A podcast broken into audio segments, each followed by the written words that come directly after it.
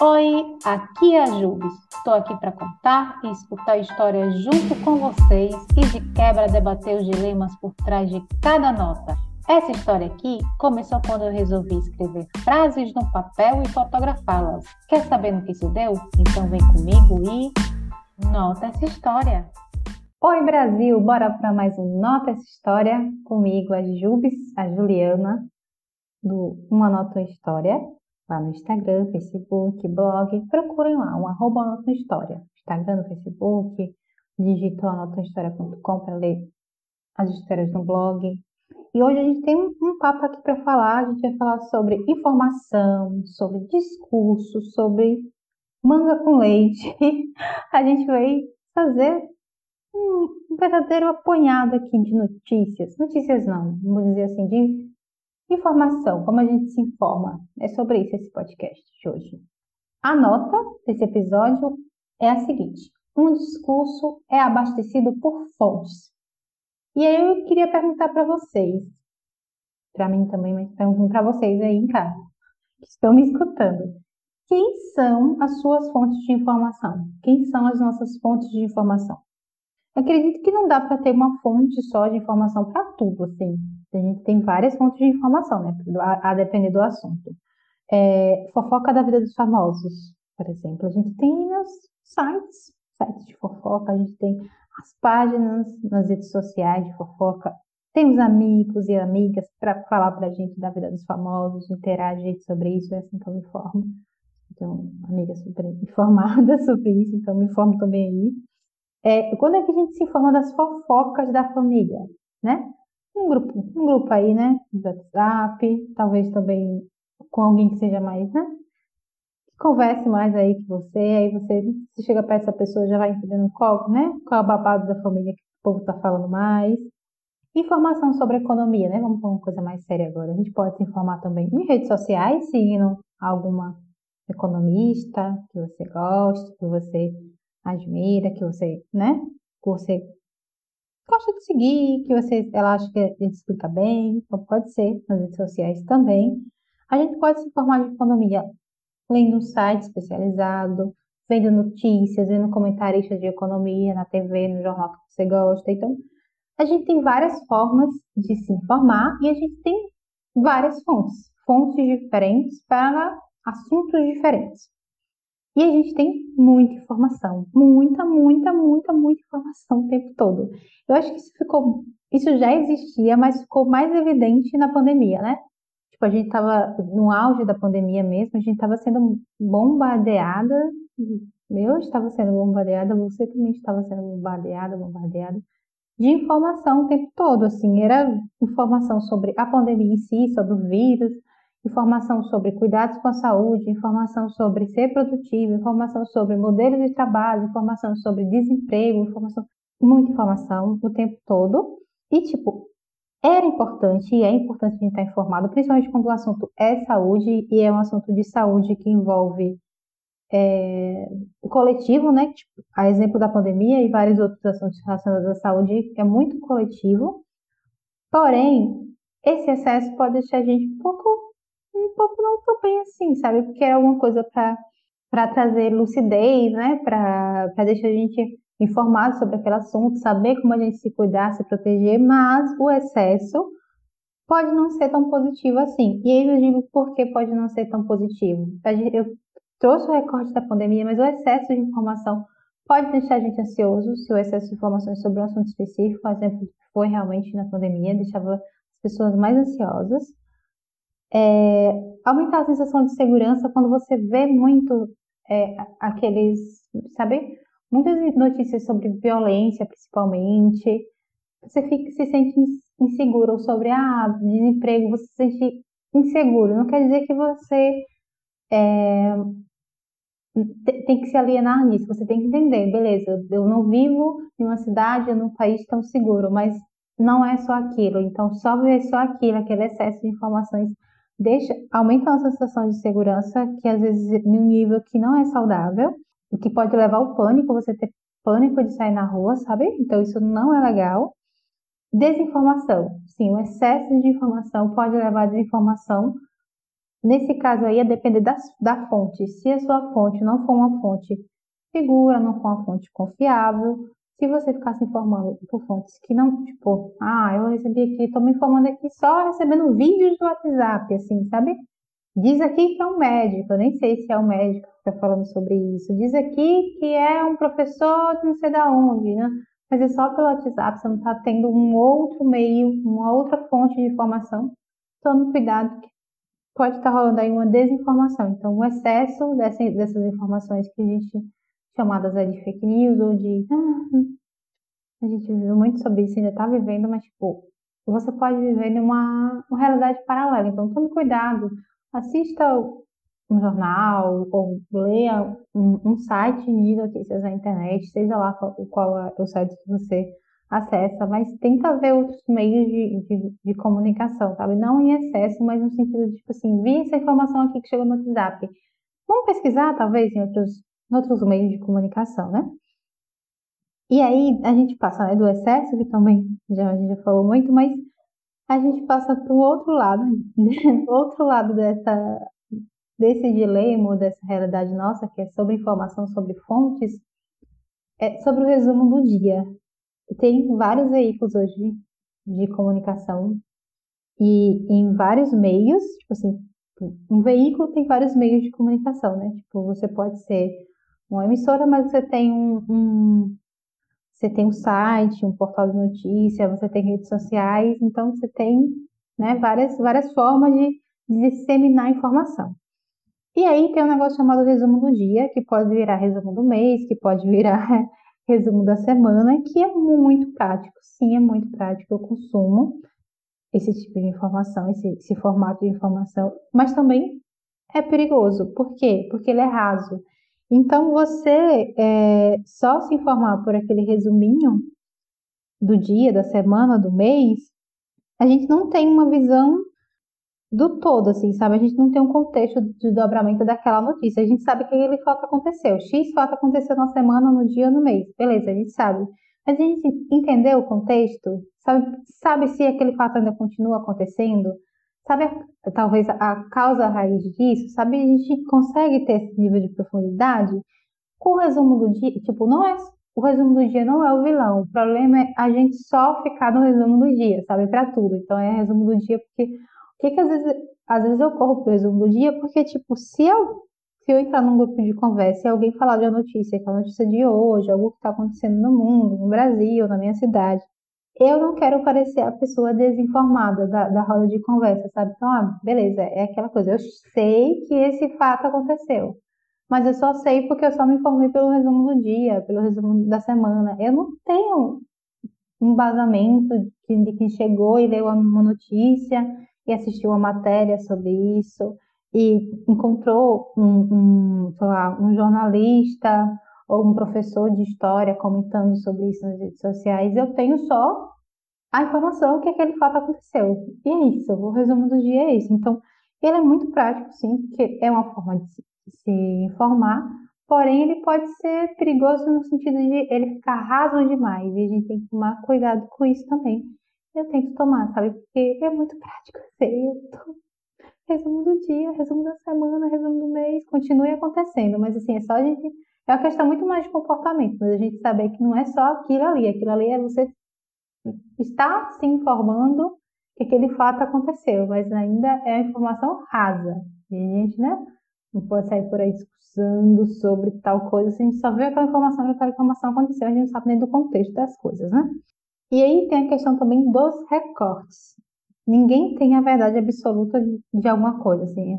Eu não sei tudo sobre tal coisa, então uma pessoa específica não sabe tudo sobre tal coisa. A gente tem recortes. Então, uma história, uma notícia, uma opinião, elas sempre terão um recorte dentro da realidade das pessoas que estão que estão passando aquilo para a gente, né? Da, da, realidade ou dentro do, do recorte que ela nem do recorte, mas tipo assim, tem um país aí que eu vou fazer uma reportagem, beleza? Estou viajando para um país, mas eu vou pegar um setor específico, uma realidade específica daquele país para falar eu não vou conseguir abarcar tudo, não vou conseguir abarcar cultura, não vou conseguir abarcar economia, eu estou pegando uma realidade daquele país e falando sobre, aí seja em texto, seja em imagem, tipo, posso gravar um, um documentário sobre, mas eu sempre vou contar a partir de uma, de uma pesquisa minha, né? Um recorte meu, ou com base no, no, no pedido que a emissora me fez, por exemplo. Né? Ah, você vai lá no, vamos pegar aqui, né? É, Catar, e eu vou, vou, vou pesquisar o que lá no Catar, sabe? Qual é o recorte que eu quero trazer? Eu quero trazer a, como as mulheres são tratadas lá, eu quero trazer sobre a cultura, eu quero trazer sobre a culinária. Então, tem vários recortes sobre uma realidade. Por isso também a importância da gente ter perspectivas diferentes de uma, né? Outras fontes confiáveis, porque cada um vai trazer sua visão de um todo, né? Um, recorte. E aí, essa parte é importante porque cada um vai, né? Um discurso é abastecido por fontes. Então, a gente vai pegar fontes diferentes e vai abastecer nosso discurso e eu vou poder falar sobre o Catar, por exemplo, que era um país que eu nem conhecia. Então, eu vou poder falar sobre o Catar agora que eu tenho um, um repertório sobre ele, eu tenho fontes, eu me informei. E aí, por isso que é importante a gente ter essa, outras fontes de informação para a gente pegar esses recortes e também para exercitar o nosso senso crítico, nosso senso pesquisador, pesquisadora, dar uma olhadinha assim, será que é isso a realidade mesmo? E aí você também ir buscar um pouco mais, né? principalmente no tal do resumo do dia. Ah, e quando eu falo senso crítico, olha, gente, quando eu olha, olha, vamos, falar aqui. Pesquisar sobre algo não é o mesmo de, de, ser, de ser negacionista, tá? Você querer validar se aquela informação é verdadeira, não é uma brecha, não é uma desculpa para você ser negacionista, uma pessoa negacionista. Olha, olha aí, viu? Vamos, vamos. Não distorçam aqui as minhas palavras. Eu falando de gente procurar saber mais, ter mais, outras visões das coisas. Não é ser negacionista com fatos, argumentos. Não é sobre isso, tá? O papo novamente é sobre ter fontes confiáveis.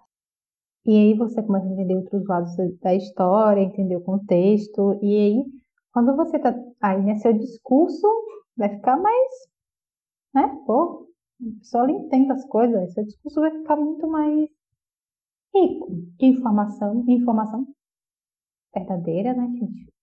Informação verdadeira é importante. E aí eu quero chegar na parte mais polêmica desse episódio que eu falei no comecinho, que é a história da manga com leite. A manga com leite, a história que se funda a manga, a história que permeia a manga com leite. Sim, a manga com leite é um bom exemplo disso que os nossos comportamentos, os nossos discursos que a gente reproduz por aí, né, são pautados por fontes. E aí, a manga com leite, que a gente sempre escuta, né?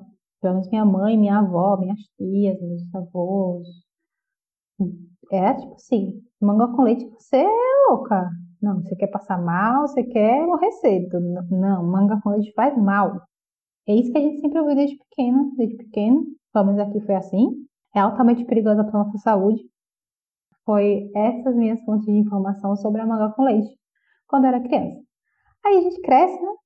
A gente vai numa lanchonete qualquer e vê lá no cardápio a tal manga com leite, do suco, no, no cardápio de sucos, a tal manga com leite. Aí você fica indignada, você não, pensa que é uma afronta. Um outros, uns provam, né? Porque você tá aí, deve ser porque agora é permitido, não é mais, não é mais uma tentativa de suicídio. Uns dizem o livre, mãe diz que sai mata, e outros vão para o Google pesquisar, e aí dão de cara com outras fontes de informação. E aí você percebe que talvez a história não tenha sido bem essa. Que pode, a manga com leite pode não, não só não fazer mal, como ter benefícios para a saúde. E aí você fica tipo assim, fui enganada, fui trollada. Mas não é bem assim, né, gente? Não fui trollada. Foi a história que contaram pra gente desde criança, baseada em, em outros discursos que provavelmente os, os os avós da minha mãe contaram para ela e ela foi só reproduzindo. Mas onde é que surgiu essa história, né? Porque não é do nada que uma história dessa surge, que a banga com leite faz mal, sendo que ela não faz mal. E aí, fui dar um Google, fui pesquisar, e vi que, na real, é uma história triste, é uma história vergonhosa, porque Essa história surgiu na época da escravidão no Brasil. Você já vê que o negócio não é, né? Hum, não é tão legal. E explicando o leite naquela época era um artigo, um item, né? Um item de luxo na alimentação. E a manga era uma fruta mais consumida pelas pessoas escravizadas.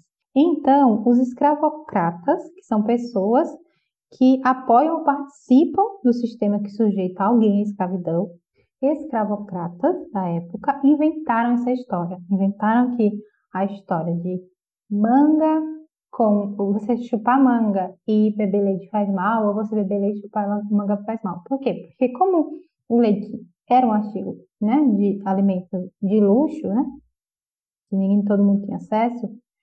Eles, eles contaram essa história porque a manga era o, o alimento, né? Tipo, tava na natureza, então era os, o que as pessoas escravizadas mais consumiam durante o dia. Então, para que elas não tentassem beber o leite, que era um artigo, tido como artigo de luxo, eles inventaram essa, essa história. Escolhe se você comer a manga e beber o leite, você vai passar mal. Então, a história por trás, essa história real, é isso. É uma mentira inventada na época da escravidão para as pessoas que eram escravizadas naquela época não consumirem leite. Ou seja, uma grande fake news, um, um grande fato triste, mas que perdurou por anos ainda perdura. Provavelmente você já deve ter escutado de alguém um pouco mais jovem também falando sobre isso. E, tipo, eu tenho certeza que a minha mãe, a sua mãe, né, os avós, não, não tinham a intenção de, de propagar uma, uma mentira, que uma história tão triste. Com certeza elas não tinham essa, essa intenção. A intenção delas, na, pelo contrário, era de proteção. É tipo, não, não come porque você vai passar mal.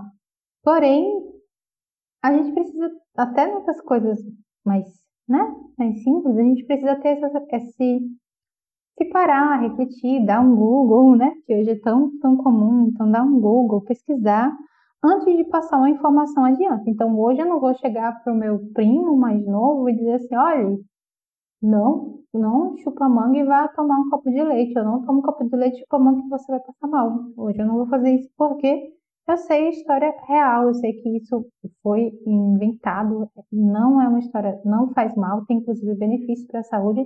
E se você gosta de suco, com suco de manga com leite, tome. Eu não gosto de suco nem de manga.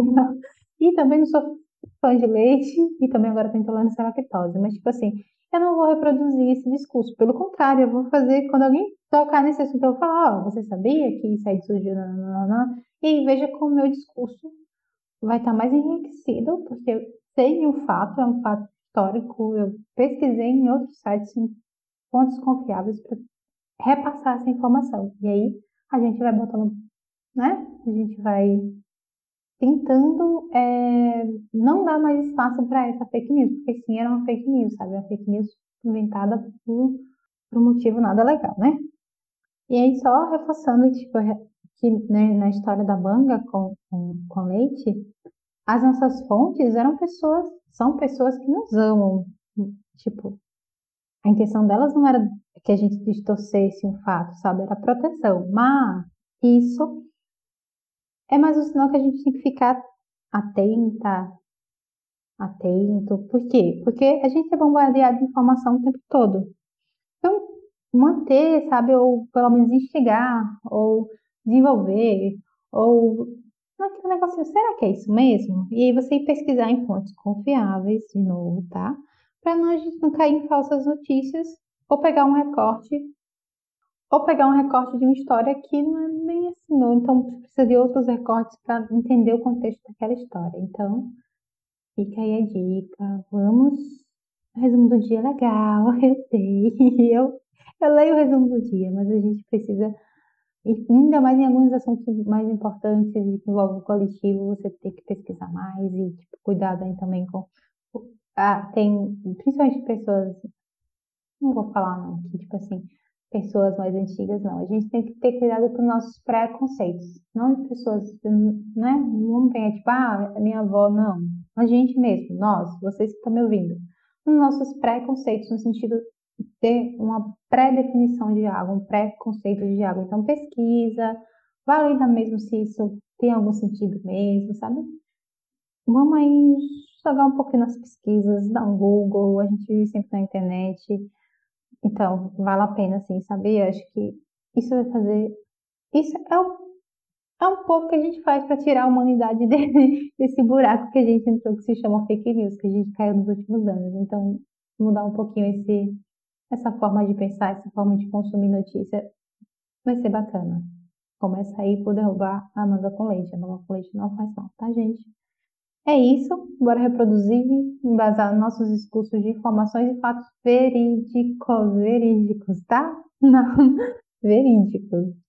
Na escola eu sempre gostei muito de história, sabe? De, de ver o passado. Então, é legal a gente olhar, olhar para o passado e aprender com isso, para a gente não repetir erros. Então, sempre que puder, olha para o passado, eu, eu sou muito fã das aulas de história, então sempre bom estudar história, saber o que aconteceu, né? Como aconteceu, contexto, é o passado, então não é o futuro, é algo que já aconteceu, está lá registrado. Então é sempre bom dar uma olhada nisso. Bora ouvir a ciência, a medicina, bora ouvir os contos, sim, os contos que não têm embasamento né, científico, mas os contos têm um lado lúdico e também tem sua verdade, então né, vamos ouvir os contos também. Eu, eu gosto de ouvir essas histórias mais antigas que a gente sabe que é lúdico, sabe? A gente sabe que aquilo é lúdico. Então, sim, é legal também. O importante é ter senso crítico, é ter bom senso na hora de reformular o que a gente vai escutar, vai se abastecer daquelas fontes e vai sim fazer os nossos discursos. Eu estou aqui fazendo um discurso, né? Tipo, eu estou falando sobre fontes confiáveis. Então, para falar sobre fontes confiáveis, eu escutei assuntos, eu escutei podcasts, eu vi na TV, eu vi na rede social, eu vi em sites. Então, tipo assim, o meu discurso aqui, esse podcast que eu estou falando aqui, foi abastecido por fontes. Então, a gente tem que também tomar cuidado quando a gente for formular os nossos discursos, seja ele escrito na palavra, seja ele oral, seja ele visual, não audiovisual, em uma foto. Tudo é, faz parte do nosso discurso, tudo é repertório para contar uma história. Belezinha?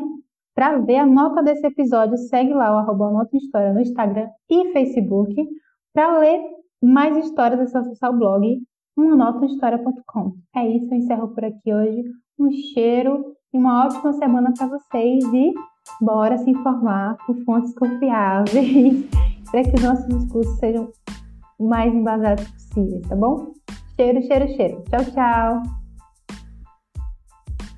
Nota essa história.